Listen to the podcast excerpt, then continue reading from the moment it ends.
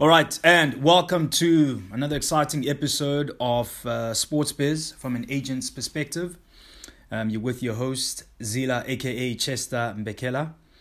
Um, exciting one we got lined up for you guys. Um, we are now on episode number 21. All right, exciting times, man, exciting times. Um, 2022 has really kicked off on a positive note, um, you know, for my agency and just you know, in general, I think um, I'm just feeling really good about this year.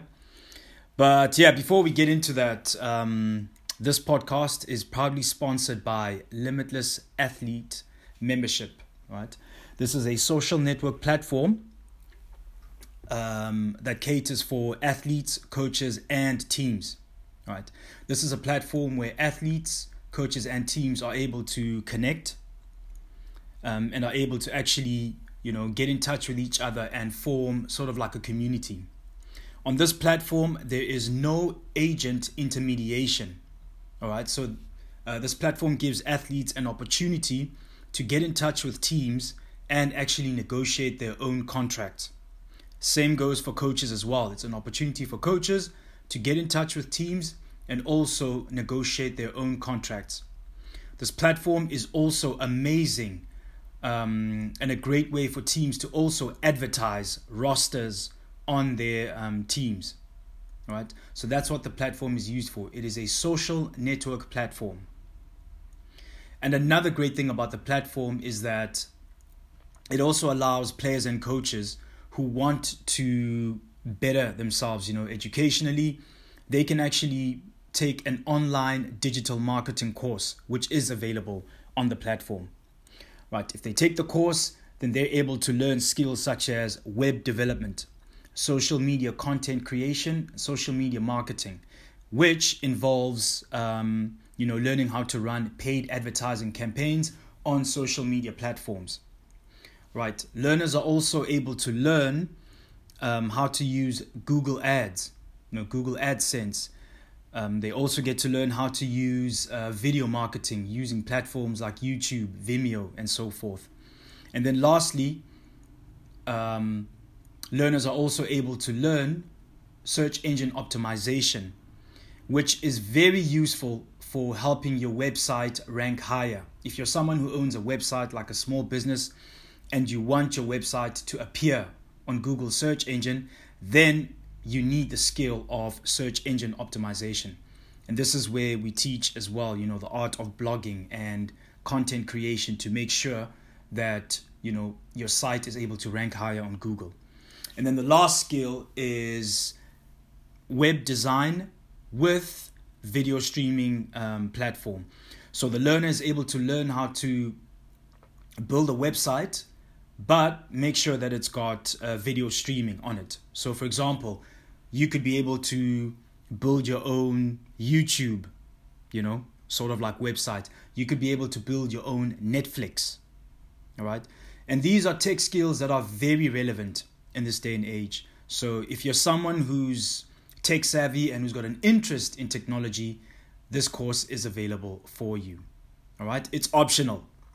So don't worry. It's not something you have to do, it's optional. Um, but it's something that I encourage because we really are in the digital, you know, revolution or digital era. And these are the type of skills that can actually help you as an athlete or coach, you know, to basically start sort of like a side business for yourself. Or if you don't want to start a side business, it could help you maybe work as a freelancer for, you know, a large corporation that requires someone of these, you know, type of skills. So there's just no limit. See what I did there? there's just no limit to what you can do with um, you know these skills that you can learn with online digital marketing. So have a look at it. There's a demo page which shows a video and a demo uh, video. How can I say? A demo class on it. All right. So check it out if you're interested. All right. And after the break, today we're actually going to talk about um, the pro sporting culture in Japan. Okay, so we're gonna have a look at um, you know various sports, and I'm gonna talk about just the culture um, of the sporting world or the business of sport here in Japan. All right, so don't go anywhere. And the platform can be found at the following website www.limitlessathlete.net. That is www.limitlessathlete.net. All right, so make sure to check it out. All right, see you guys after the break. All right, and welcome back, man. I hope you guys didn't go too far. Um, if you went for a drink of water or went to go take a piss, I'll understand. anyway, yeah, man. So today's um, topic, we're gonna talk about um, just the, uh, the pro sporting culture in Japan. Um, you know, as some of you may know, um, you know, I'm I'm a sports agent, football agent, registered here in Japan. Uh, but before becoming a professional football agent, I was actually a, pro and semi-pro rugby player here in Japan. So I really got to witness, um, you know, just the sporting culture from a different sporting code. And now that I've crossed over and I'm in another sporting code, there are certain similarities, but um, I'm just going to share, you know, just things that I've noticed about just the professional um, atmosphere, the professional sporting industry within Japan. Um, I'm not going to keep it only to rugby and soccer. We're going to include basketball and we're just going to touch a little bit on baseball as well because that's another sport. That's actually the biggest sport here in Japan. Number one is baseball, and then number two is uh, soccer or football. And then number three, I would say, is basketball. And then number four is like usually the Japanese sports, like you'll get your um, you know either table tennis or judo and stuff. I'd say rugby in terms of you know the most popular sports in Japan. I would say rugby is probably either number five or number six. Um, I definitely think the Rugby World Cup of 2019, which was hosted here in Japan, fucking epic event, man.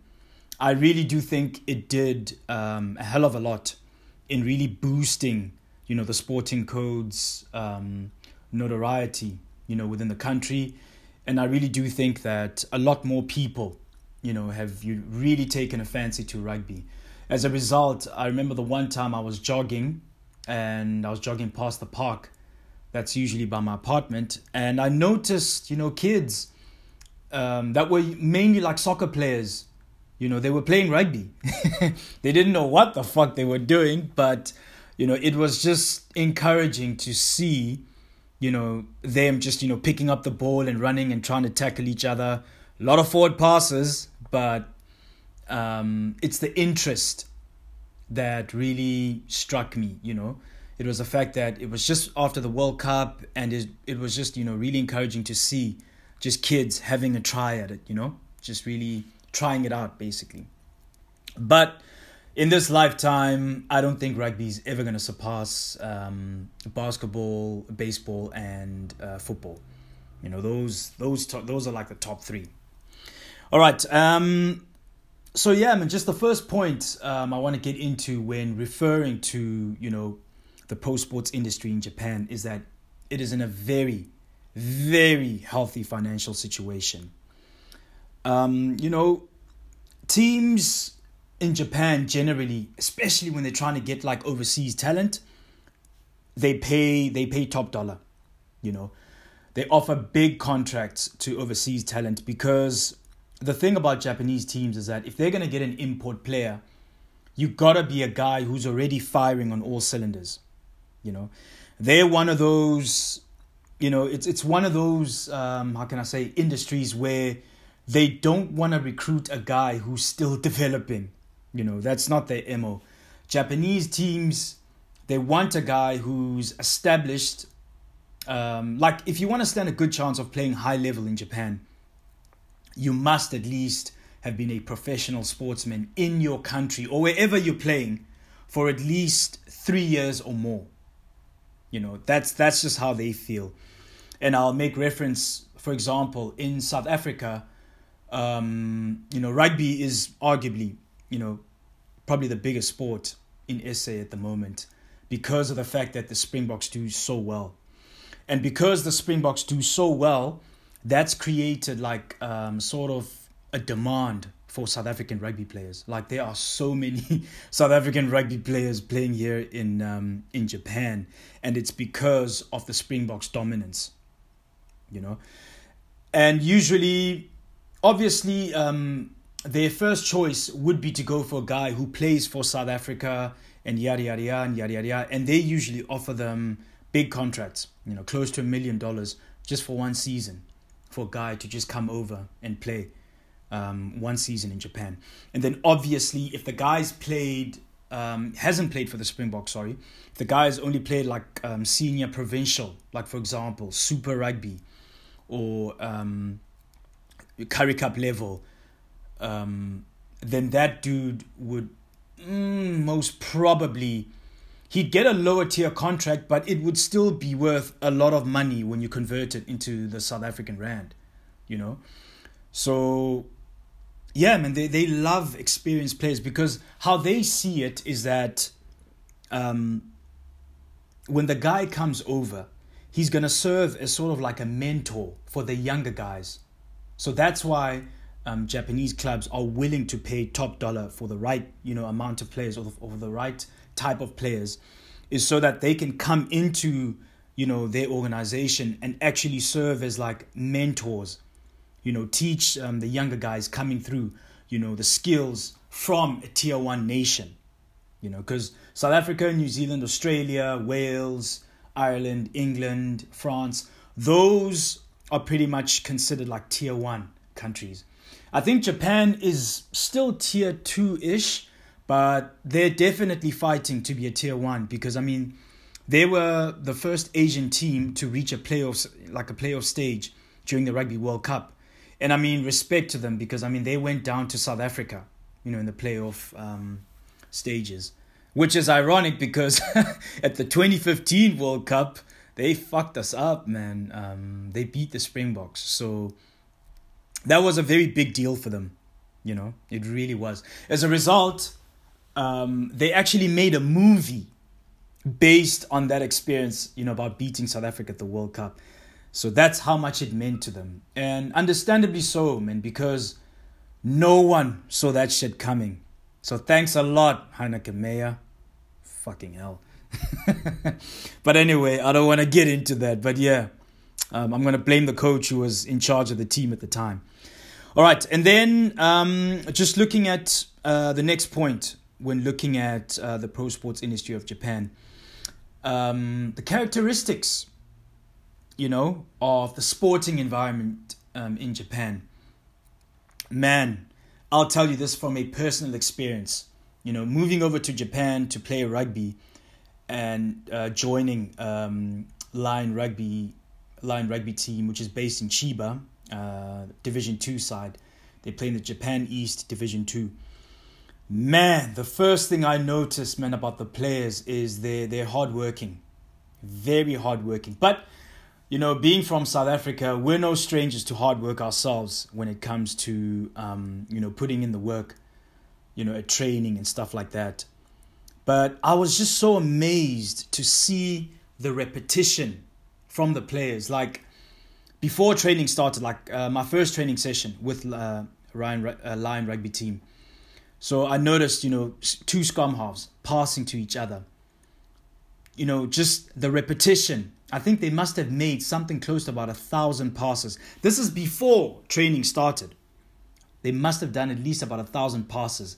You know, um, maybe 500, you know, from the left hand side and then another 500 from the right hand side. Just punching, man. Just, you know, um, getting in those reps. And that was really admirable to see. You know, it was really good to see. It reminded me of back in the day during our academy days because that's how we used to do before training. Um, and then obviously post training as well. You know, after the training session, same thing. You know, a guy in your position will usually approach you and be like, listen, you want to practice, you want to do some extras. And I promise you, if you're a foreigner coming in to play in Japan, and if they, like, if your teammate approaches you and says to you, listen, are you interested in doing some extras with me? You better fucking say yes. Because if you say no, I've got to go, blah, blah, blah, I promise you, you're already creating a very negative, you know, sort of like stigma to your name because how they're going to view you is you're just a guy who's willing to do the minimal, um, you know, work ethic that's required, but you're you're not really you're not about the grind. And I promise you, if you expose yourself in that way, you've pretty much yeah. You, I don't want to say you've put a black mark, but you've lost a little bit of their respect. You know, because Japan is very big on, like I say, work ethic. So if you're gonna do the bare minimum and then wanna fuck off, then it's really not gonna do well for you. Um, in terms of like even with the team morale and just yeah, their respect for you as the import player. You know, you gotta set an example, especially for the younger guys. Because now if you're gonna be outworked by the younger player, what does that say about you? You know? So yeah, man, I had to make sure that yeah, um, I'm about the grind, that I stick around um, at least an hour or two after training, just doing extras, you know, doing a bit of fitness, um, working on my strength and conditioning, that type of stuff. If you display that type of um, initiative and work rate, you'll do well playing in Japan. You'll do very well. Um, and then in other sporting codes, so if you're playing either Major League or USL in the USA, if you're playing PSL level or NFD in South Africa, if you're playing um, obviously English Premier or probably um, First Division, Second Division, you know, in the UK, and obviously in France as well, League One, League Two, in Spain, La Liga, and so forth. If you're basically playing um, League One or League Two in your country, then you stand half a chance of coming to Japan. Don't get it twisted. Japanese clubs have been known, especially like in the J1, they have been known to turn down some guys with high level experience in other countries. And they just say, nah. They don't believe that he can adapt to um, the Japanese way of life or the Japanese game plan, you know, so to speak. So and, and I and I always say this to guys that reach out to me that want me to represent them. And and let's say the guys played like maybe League One in I don't know. Let's say for example, this is just an example. Let's say in either Poland or in um, I don't know Iceland or you know wherever Denmark or whatever. There is still a chance that a J1 team won't be interested in them because maybe their perception is that the level that this person is playing is not as high as the J1. That's how confident the Japanese are when it comes to um, you know their level of competitiveness within the J1. And rightly so because Japan is actually pretty highly ranked in the world rankings. But we'll get to that in a moment. You know. So yeah, I, I definitely admire their, you know, just their dedication and, you know, just um, their their will to always want to improve. And that's where the art of repetition comes in. Because I mean, when you're repeating the same, you know, type of practice or the same skill over and over again, it can get a bit monotonous. But for them, that's how you achieve greatness is by repeating and doing the very thing that you know maybe sometimes you just don't feel like doing or maybe you find it too boring. For them it's like no no no. You got to do it. You got to go through that motion. You got to go through that motion over and over and over and master it. You know i've also seen this a lot of times every time i jog past like a, a junior high school or a high school and i see the the teams in like different sporting codes, like for example, let's say badminton or tennis, they literally practice their swings. They'll go like maybe 100 times just swinging in midair, just swinging their rackets in midair, just to practice that motion. You know, so yeah, man, um, I, I, I admire it. And I actually do believe that's where the whole term of muscle memory comes in. Because when you teach your body, a certain movement and you literally ingrain that movement as part of your daily movement basically that when it comes to game day it's just going to become like involuntary because you, your body remembers how to move in that motion you know so yeah that that's very interesting. But yeah i don't want to go into the biomechanics of um of the body's movement you know when it comes to sport.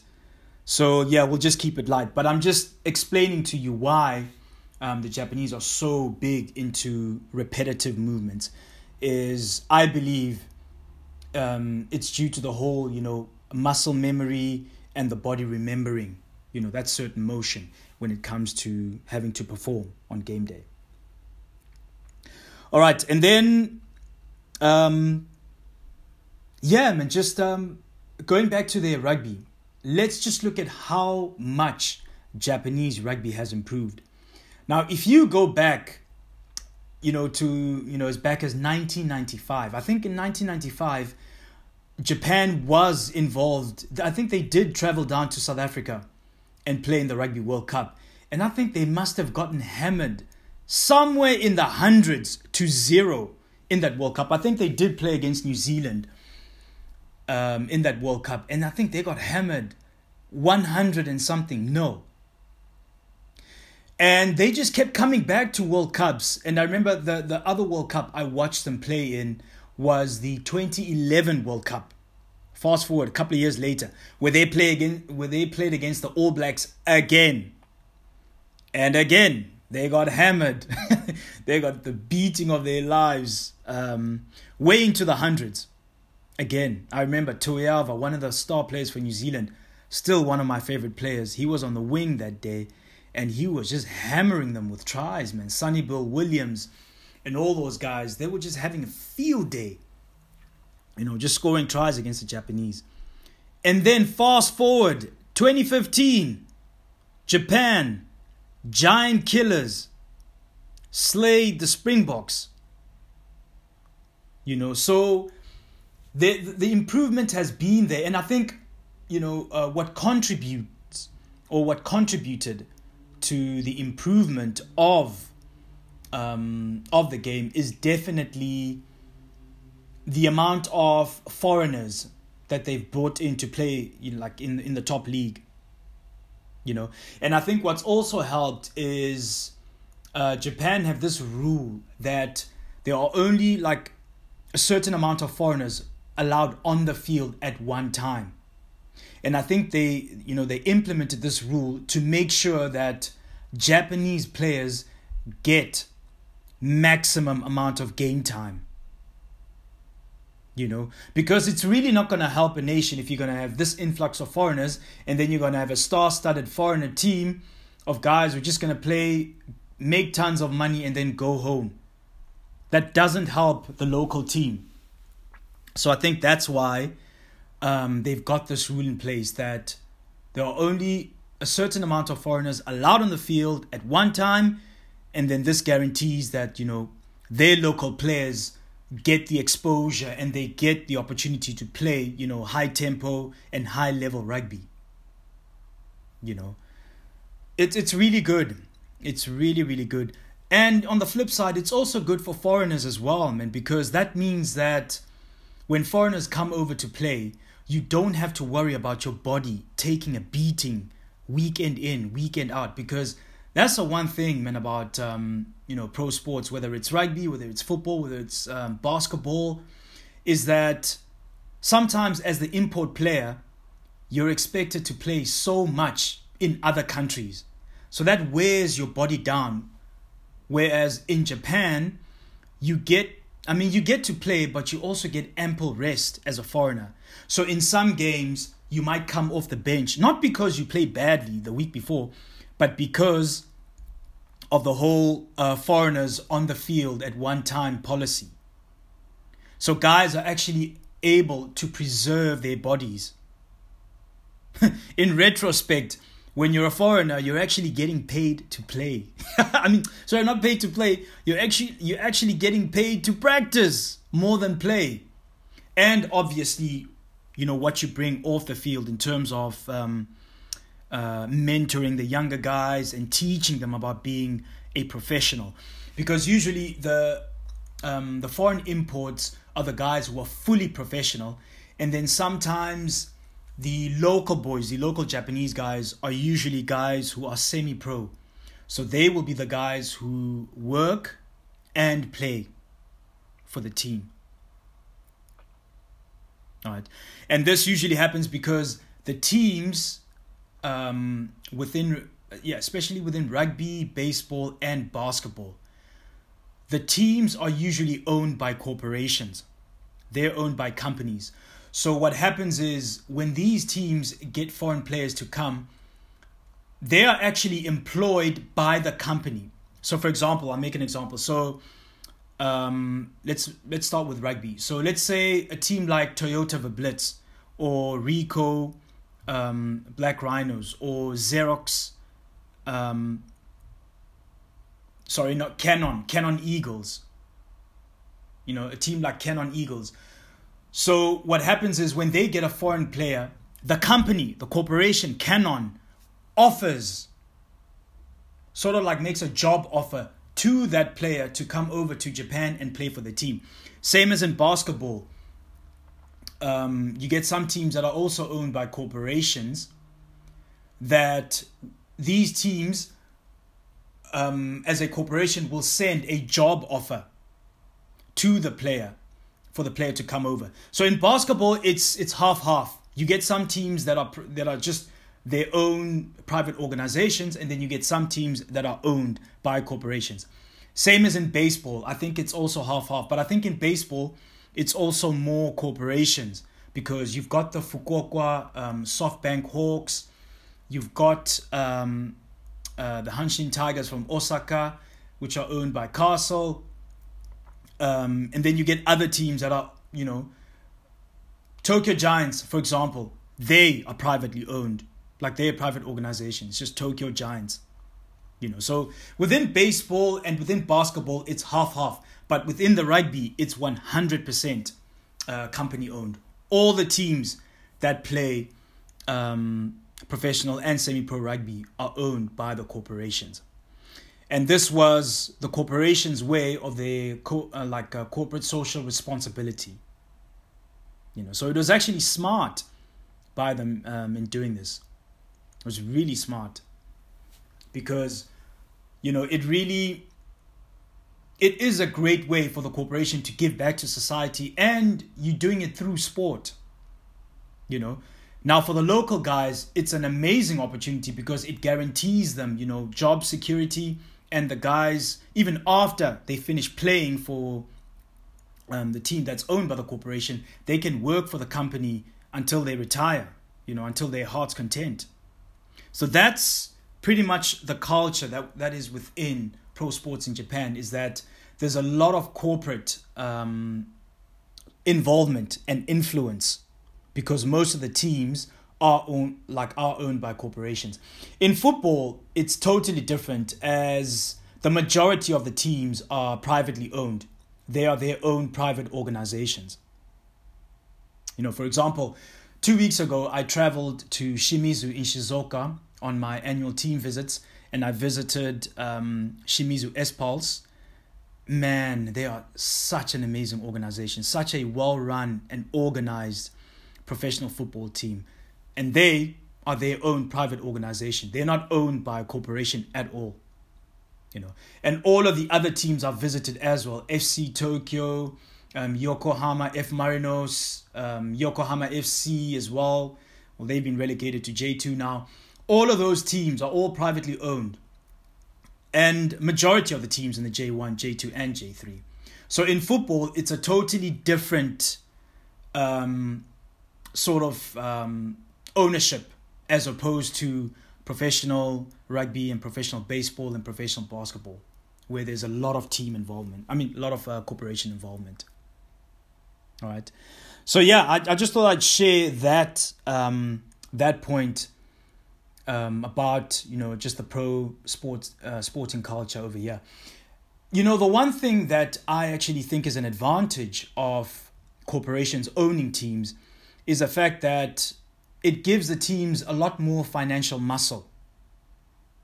And as a result, that's why teams are able to sign such lucrative deals to marquee players overseas. That's why they're able to offer massive contracts to overseas talent coming through is because they have the financial backing of the corporation. And I mean, most of the corporations here in Japan, dude, I swear to you, I kid you not, most of these corporations are at least 90 to 100 years over. I mean, imagine it's, you know, companies like, you know, Toshiba, it's companies like Panasonic. You know, it's well established brands that have been around for centuries on end. So that's why I think it's such a good thing and it's such, um, you know, how can I say, a brilliant strategy that most of the professional sports teams in certain sporting codes here are owned by corporations that have existed for centuries. You know, it really helps the team in when it comes to branding. You know, it means that people that are brand loyal to, you know, your companies like your Panasonics or your Toyotas, it means that they're going to follow the team so much easier because the team is associated with this brand. Genius. Absolute genius, man. I fucks with it. I really think it's a brilliant strategy. And it's a strategy I'd like to see in more company not in more companies, sorry, in more countries because again, like I said, um, you often hear of teams going, you know, bankrupt and being in large amounts of debt. Now imagine if they've got part ownership or they are partly owned by a corporation it would really get a lot of teams out of hot water when it comes to being in debt. You know, and with reference to corporations, let's look at now professional football. Let's look at a company like Rakuten, which sponsors uh, Vissel Kobe. Now, Rakuten, they were responsible for being able to get a high profile name to come and play in Japan, such as um, Andres Iniesta. Because let's be realistic. I think if Iniesta, um, if Rakuten was not involved, a Japanese team would have really had to, you know, they would have really had to dig deep in their pockets to afford such a big name, such as Andre Iniesta. You know, I mean, the guy makes 30 million US dollars per season. That's how much his contract is worth with Vissel Kobe. All thanks to Rakuten. And Rakuten doesn't even own Vissel Kobe. They're just like one of the main um, sponsors. You know, so those are the things. And Rakuten wasn't only able to get um, Iniesta. At some point, they had Iniesta, David Villa, and Fernando Torres as well, all playing for Vissel Kobe. Where do you think that the money came from to do that? Because all three names are fucking expensive players. So Rakuten had to intervene. Otherwise, Vissel Kobe would have never been able to strike a deal and be able to afford all three players on max contracts like that. They would have never been able to. So this is where having corporation backing, you know, has such an advantage. So yeah, um, yeah, man, it's it's it's really exciting and it's really such a different way of um, of running the pro sports industry, and um, yeah, it's just been amazing to witness. It's really been amazing to witness, and like I said, it's made me not be so surprised as to why the the pro sporting culture is in such a healthy state here in Japan.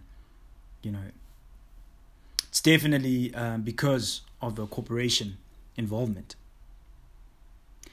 You know, so um, yeah, man. So uh, yeah, I, I, just thought you know for this episode we'd um, we'd dive in and just talk um, a little bit about the pro sporting culture because Japan is one of those countries that is just very closed off to the world.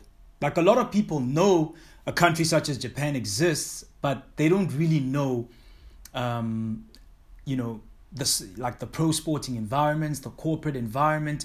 They know nothing about Japan because Japan is one of those countries that doesn't really go out of their way to market themselves to the rest of the world. It's really one of those places whereby you got to come over here and witness it for yourself. You know, I remember for myself as well, um, when I was still in France and I got the opportunity and the offer to come and play here in Japan, I had no fucking clue what to expect, you know. And the person who was responsible for um, organizing uh, my contract to Japan, the one thing he said to me, because I had a little bit of, not necessarily arrogance, but I had the cockiness of saying, yeah, man, I'm sure I know how Japan's to be. You know, I played in Hong Kong, so I'm pretty certain, you know, like just quickly. And the one thing that person said was, listen, Japan is nothing like Hong Kong. And when he said that, that had me a little shook because it literally meant that, fuck, you know, I, I was literally in the dark, man. I didn't know what to expect. That scared me, but it excited me at the same time because I was like, listen, you know, whatever um, is thrown my way, I'm sure I'll be able to handle it, and I'm just going to enjoy the experience.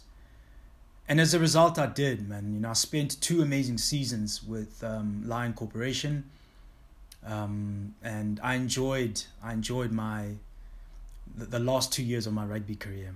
It really meant a lot, because, like I say, um, a lot of the values that the Japanese players were displaying was pretty much how I played my rugby my whole career. You know, just the work ethic, you know, putting in the time, putting in the effort, the repetitions, you know, the hard work while no one is watching. I'm the type of guy, man, that when putting in the hard work, I don't like to document it. I don't have time to be Facebooking it or Instagramming it to show you how hard I work. For me, you know, it's it's just it's a habit I developed since I was in high school that I let the results speak for themselves. So if I'm playing well, then you better know that I, you know, I put in the work. And that's the same thing I witnessed with the with the players over here. They weren't interested about documenting it, Instagram videoing it. No. Everybody's phone was in the bag and everybody was just out on the field putting in the hard yards. You know, that's the respect I gained for Japanese athletes, you know, because I just felt um, I had a similar value to them. And I'm one of those people. If I identify a characteristic in you that I know I have within myself, you've immediately got my respect. You know. So yeah, um, I just thought, you know, on this episode we we talk about the environment um, that is within the Japanese sporting industry. And yeah, man, every single individual that I've ever met or that I've ever come into contact with, whether they were from South Africa, Australia, New Zealand, um, USA, when they come in and play in Japan, they always say they, you know, they're having the time of their lives. You know, they're enjoying the experience. So, yeah, yeah, you know, I hope if you're a rugby player or soccer player, basketball player or baseball player and you've got dreams about coming to you know ply your trade here in Japan, I'd say definitely do it. You know, for football players, keep reaching out to me, man. I love that on LinkedIn every day, man. I'm constantly connecting with pro football players, inquiring about Japan, and I love that. You know, I really love that. I think more Japanese teams in all sporting codes are being very open to having you know foreign imports come in and basically bring another dimension to you know to the to the game in whichever sporting code. So it's a beautiful thing man. And it just makes me appreciate you know sport that much more because it reinforces why I love working in this industry you know all right. So uh, thanks for listening, guys. You know, thanks for stopping by, man. I really appreciate it. Um, just before I go, yeah, man, just um, keep supporting the podcast. I really appreciate you guys. Um, you can support the podcast. You can donate um, to the podcast. Um, you can go on the Limitless Athlete membership site. I'll put the link on the description. Um, you can also get the Sports Biz podcast merch. I'll also uh, make sure to put the link on the description as well. Uh, follow us on social media at m.a.g um, underscore agency group on Instagram. The link will also be in the description. So I just want to connect with you guys, man. Connect with me. Um, let me know what you think about uh, the podcast, and if you got any, you know, queries or inquiries about the pro sporting culture in Japan, hit me up. Um, I'd love to hear you guys' questions or thoughts. You know. So thank you once again for stopping by. Um, and this is Sports Biz from an agent's perspective. Take care. Bye.